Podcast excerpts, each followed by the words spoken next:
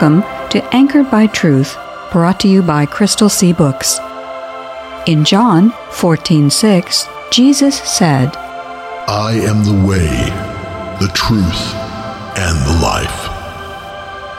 Our goal is to encourage everyone to grow in the Christian faith by anchoring themselves to the secure truth found in the inspired, inerrant, and infallible Word of God.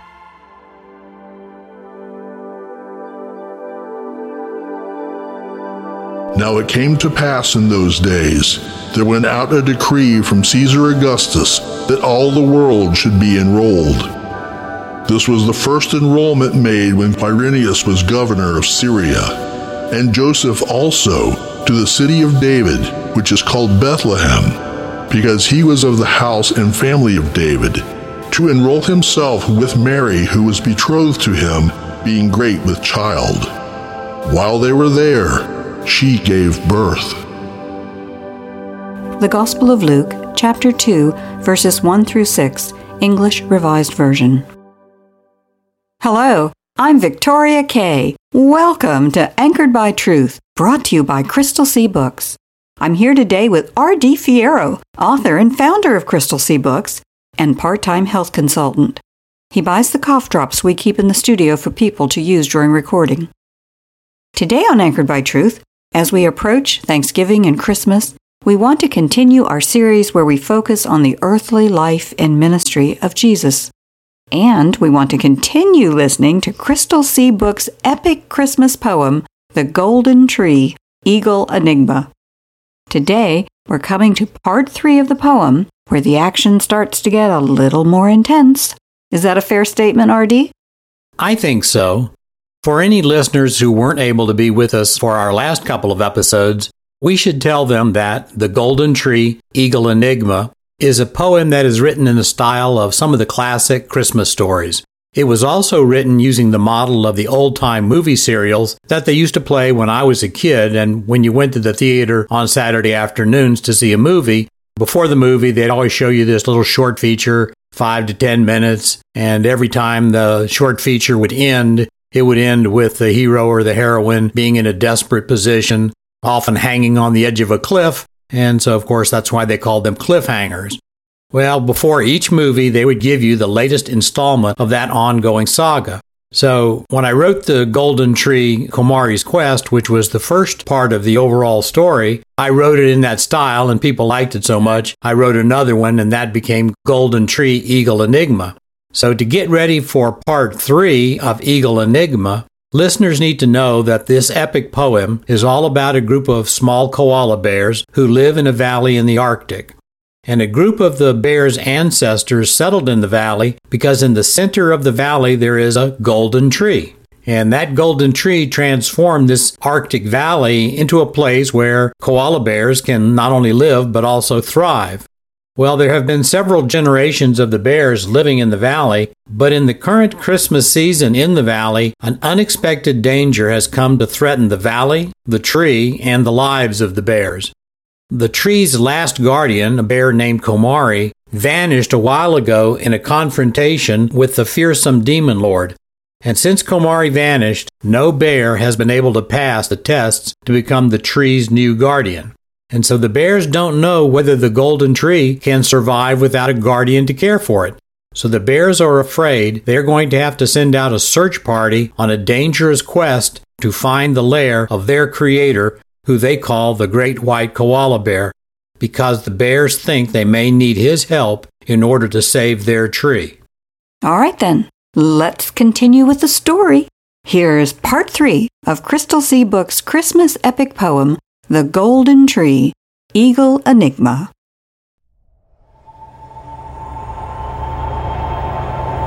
The stout little bear called Kojan added in deep, hearty voice. The gulf is so deep and stretches so wide that a traveler is left with no choice. To cross such a gap would take more than a bear, even one brave and true. Good bear elders, have you no wisdom that would help an explorer get through? The second bear elder sadly shook her head. and spoke with a mournful sound. Alas, we elders possess no secret for survival on that dangerous ground. Still, we believe that our only hope is to find the great white bear. For if the tree dies, we'll have no bright gleam to keep this valley so fair. For a moment, silence covered the bears, till a bear called Codan was heard. Good bear people, I know very little, but why are we so disturbed? The light of the tree remains still strong and the harvest this year was firm. It seems to me we need no search, but if we do, I will take my turn. If the elders believe that we must seek the lair of the one we worship and serve, the dangers to be faced are small compared to the number of lives to preserve. I will go north, this great gap to see and risk being eagle prey. If the great white bear knows what we seek, then he will open the way. For a great while longer, discussion ensued, but all the bears finally agreed that Kodan, Koru, and Kojan to the northern ice would proceed. Early next day, the three koalas setting out trekking due north. All the village came to wish them bear speed and encourage them as they went forth. After a long day's march, they left the valley, where the winter was softened by the tree. Once they did, Arctic weather took hold, and their trek became misery. For many days they fought ice and snow and struggled to continue their quest. Bitter winter winds cruelly lashed each one, fierce cold never giving them rest. After many days, the mountains grew steep, so they began the upward climb. They slipped and fell as they ascended the slope and retraced their steps many times. Despair had nearly conquered their hearts, for the slopes grew ever steeper. But they would not slow or even pause, for the need in their hearts grew deeper. Near the top, they were finally forced to stop and take some rest. But the draining climb led them to believe these mountains were their final test. They sensed the great height of the peaks kept something hidden from view, something wonderful, perhaps their goal. So they started their climb anew. Codan went first as they resumed the climb, followed by Koru and Kojan. His climbing was steady, for he worked in wood, and his shoulders and arms were strong. He grabbed a rock quite near the top and hoisted above the crest. The sight he saw stole his breath, and fear and fright seized his chest. Kojan and Koru could instantly sense something dire had come to the throng, so the others quickly moved to the top and knew their quest had gone wrong, for now all the bears were able to see what had made Codan stop and pause. They all relinquished remaining hope and were ready to abandon their cause.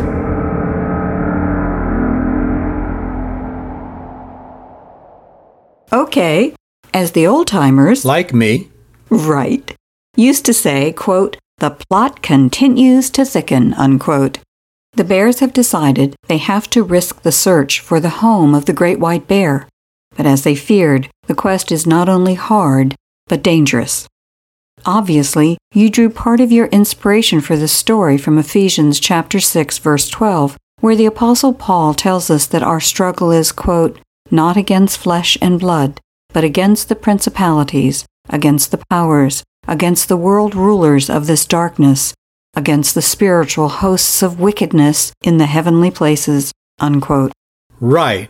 You know, someone once said that the devil's best weapon is to convince people that he doesn't even exist. Because if he can convince people that he doesn't exist, then nobody will be on guard against him. And that's why it's such a good idea for mature believers to listen to or read stories to their kids or grandkids because they can introduce those kids or their grandkids to the real struggles that life contains and they can help their kids or grandkids prepare for those struggles. They can prepare their kids or grandkids to become overcomers. And of course, the best strategy for becoming an overcomer is to be so familiar with the truth that lies and deception become immediately identifiable.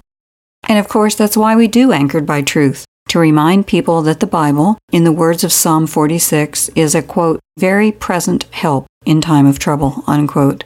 But people aren't likely to turn to the Bible to help them in times of trouble if they aren't confident that the Bible is reliable and trustworthy.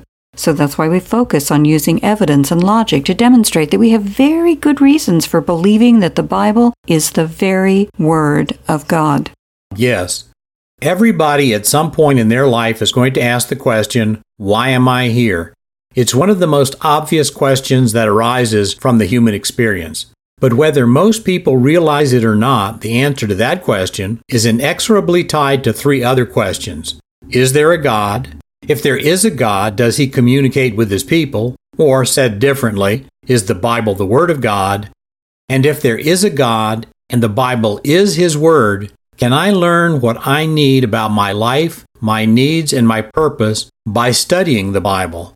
Well, of course, here at Anchored by Truth, we think that the answer to all three of those questions is a resounding yes. But we would quickly admit that unless people are convinced that the Bible is more than just an aggregated collection of fairy tale and myth, that those people are very unlikely to find the Bible relevant to their lives.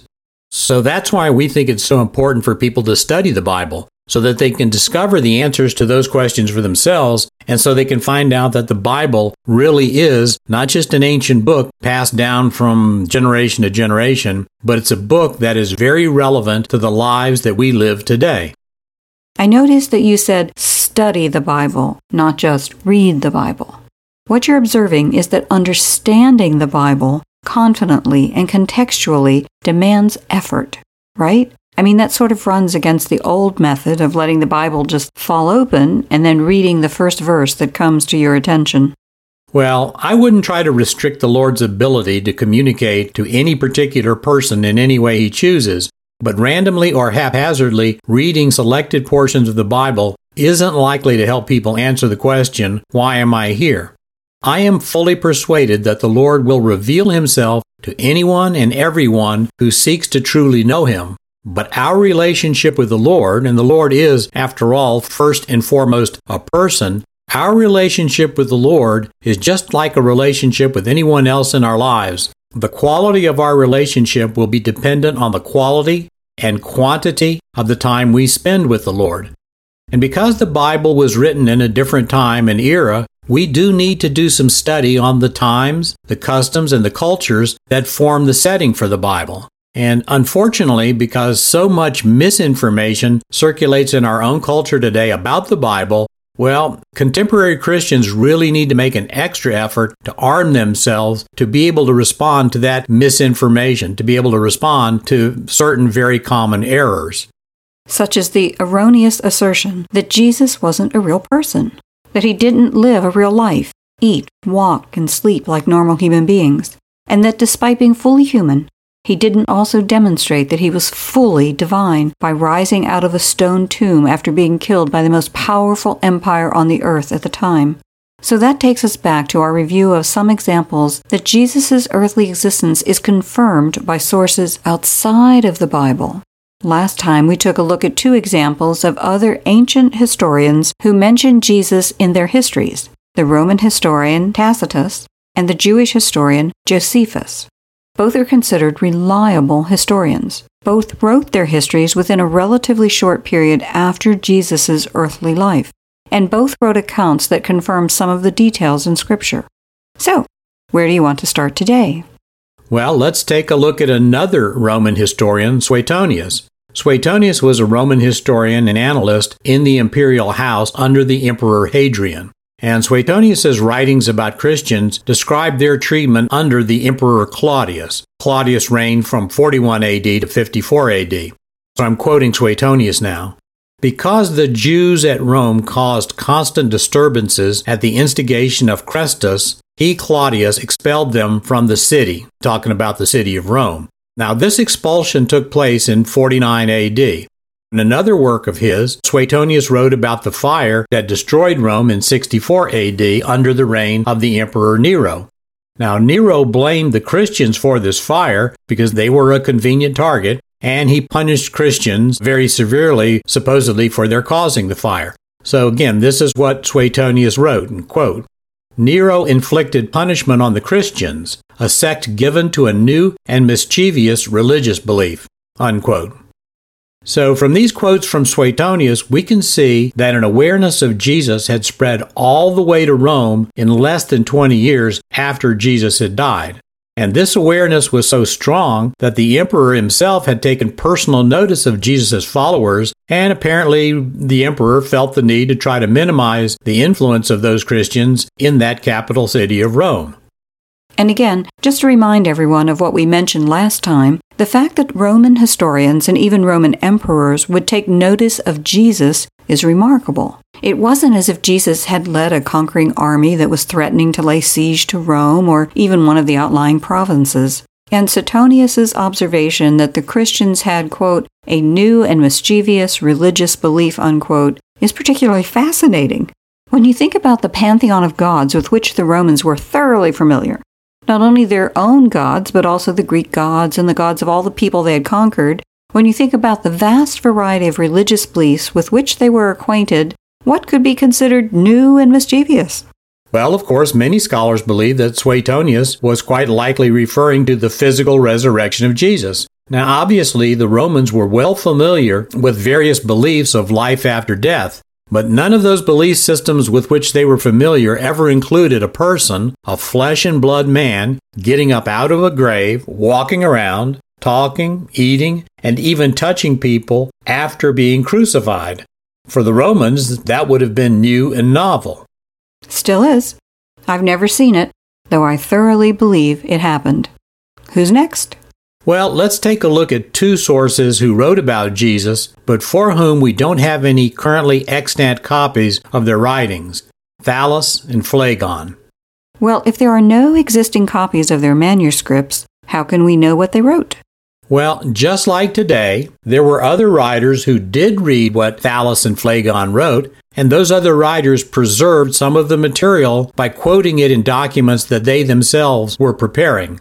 It's just like someone may not have gone to a political event, but they can know what the speaker at the political event said by reading quotes in articles that were written by people who were there.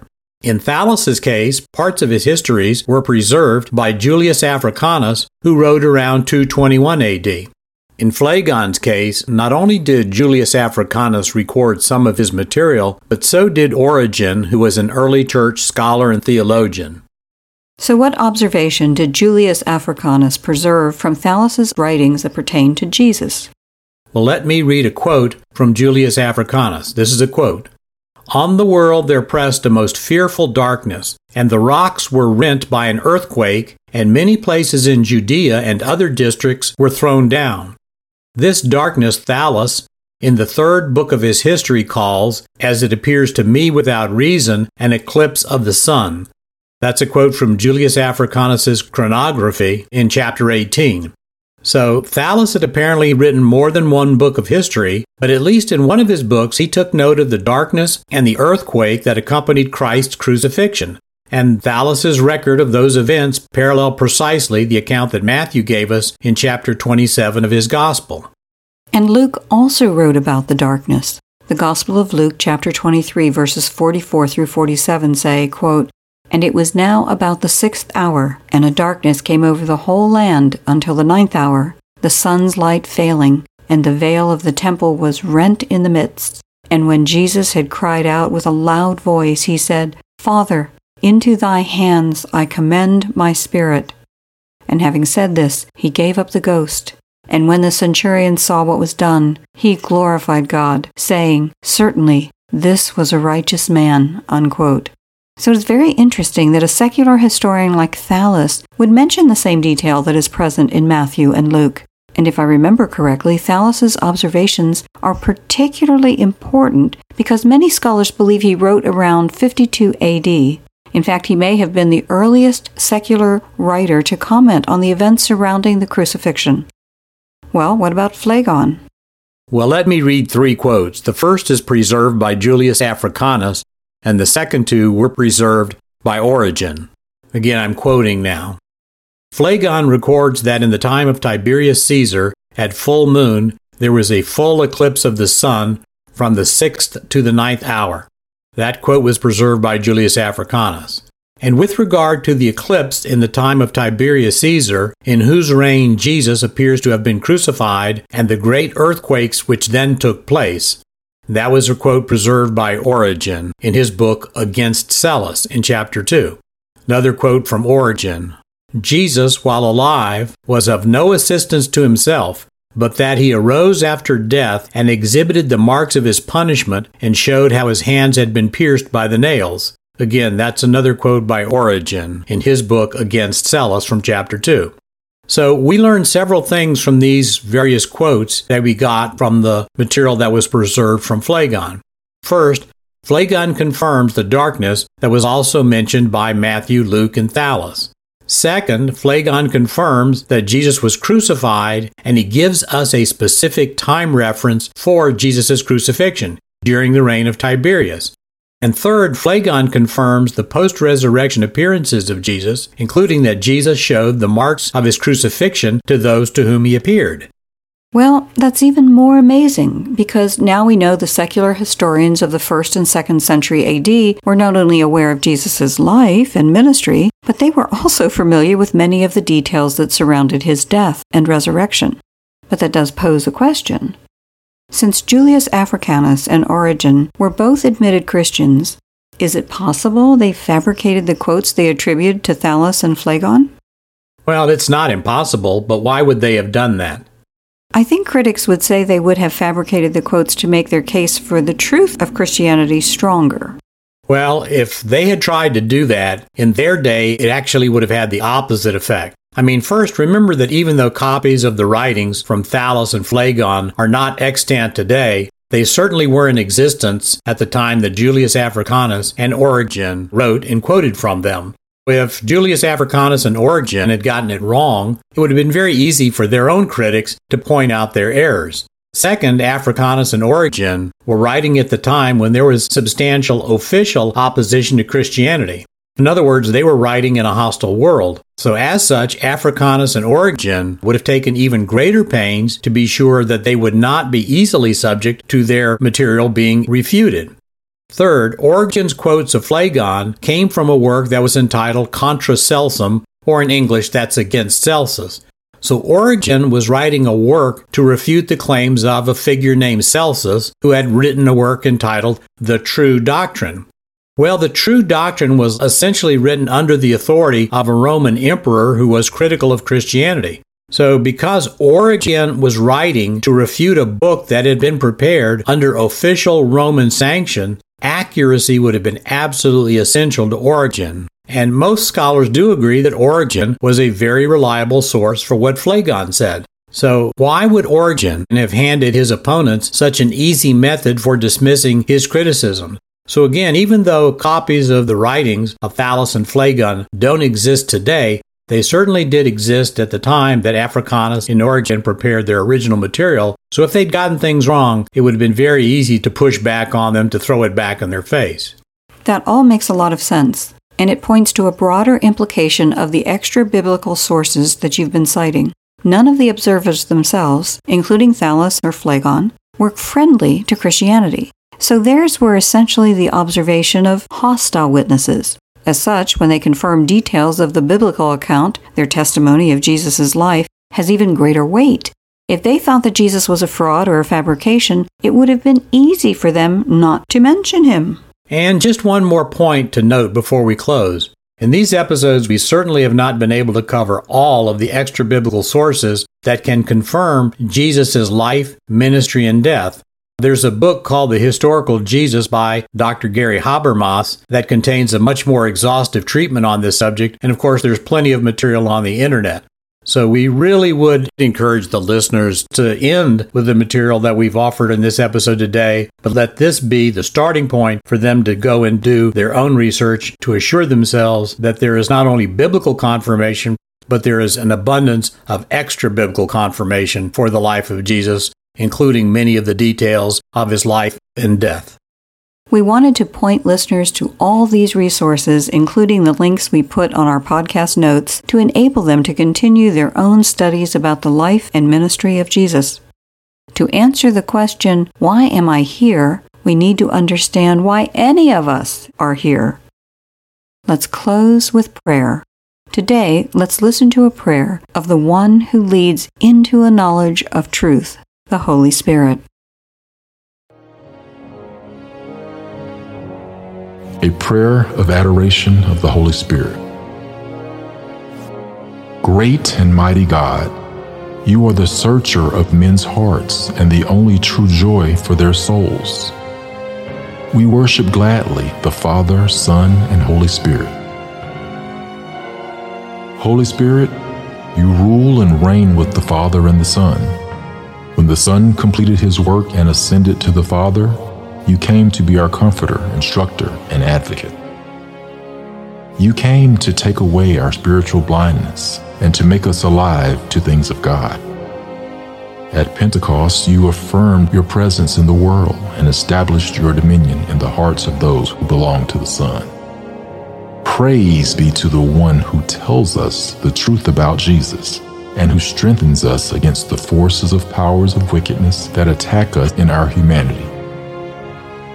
Left to ourselves, we could never stand against the wiles of the evil one. But in you, we have victory, for greater are you than Satan who is in the world. You are worthy of exaltation and adoration, for you are fully God and Lord. You regenerate our hearts and bring light to our minds. Since you fully possess all knowledge and wisdom, you are the supreme teacher who not only imparts wisdom, but also gives us the capacity to absorb and understand that which you teach. Lord, we pray that we would be sensitive to your leading, and we praise you for being the faithful minister to our souls. Time and time again, you have gone before us to find the path that we should travel. You have never left us, even in those times we have grieved you or resisted your work. Finite man cannot fully comprehend the wondrous relationship that is shared by the Father, Son, and Holy Spirit. We know that the three persons of the Holy Trinity are perfect in unity, holiness, and beauty. We marvel at the grace manifested to us by the Father's sending, the Son's coming, and the Spirit's abiding. Surely such love deserves the response of full dedication to the one who first loved us and we pray that such commitment might mark our lives. We lift our voices in songs of adoration, and with the angels cry, Holy, holy, holy is our God, and worthy to be praised. We bow before the light of our lives, the Lord of the universe, the Lamb of God. In Christ's precious name we pray and give thanks. Amen.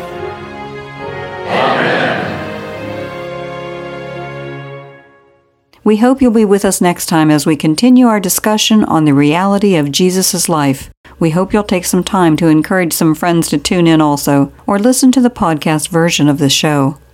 Also, we'd like to remind listeners that copies of The Golden Tree Komari's Quest are available from our website.